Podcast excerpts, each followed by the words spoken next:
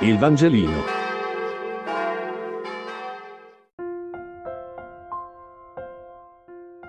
Mercoledì 9 dicembre.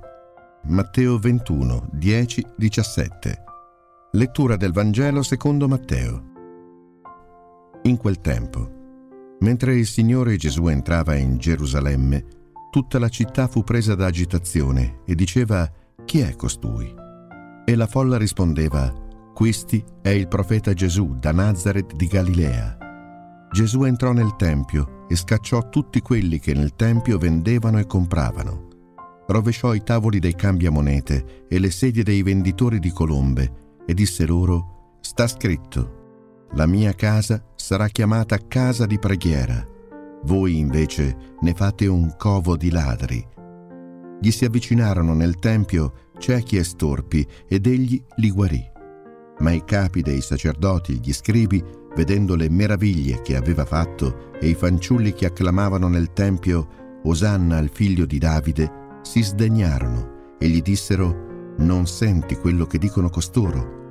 Gesù rispose loro Sì, non avete mai letto dalla bocca di bambini e di lattanti hai tratto per te una lode? Li lasciò uscì fuori dalla città verso Betagna e là trascorse la notte.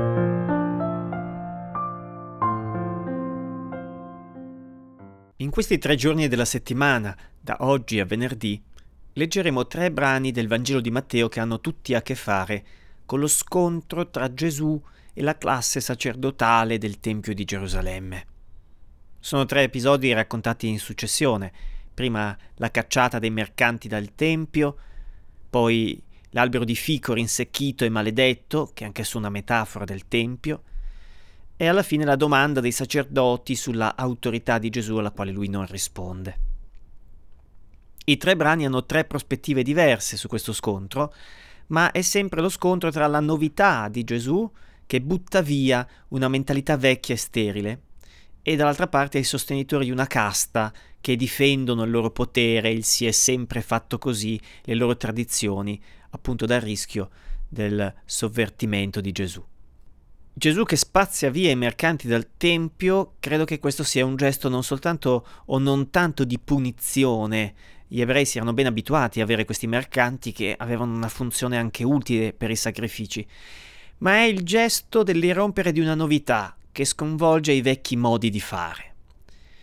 Forse per questo sono brani scelti per il nostro avvento, cioè il tema che nella storia entri qualcosa di nuovo buttando via il vecchio che è un po' marcio e corrotto. È accaduto duemila anni fa che questa novità entrasse nella storia, ma riaccade ad ogni evento o passo di conversione di ciascuno di noi. Qualcosa di vecchio muore. I banchi e le sedie vengono rovesciati e talvolta questa è davvero una metafora di un'operazione necessaria all'interno della nostra anima. E si inizia così a guardare la vita, direi, con più semplicità e con meno ansia, anche ansia di guadagno, capendo cosa è importante e cosa non vale, e capendo che ognuno di noi è un tempio che può imparare a essere lui stesso, casa di preghiera.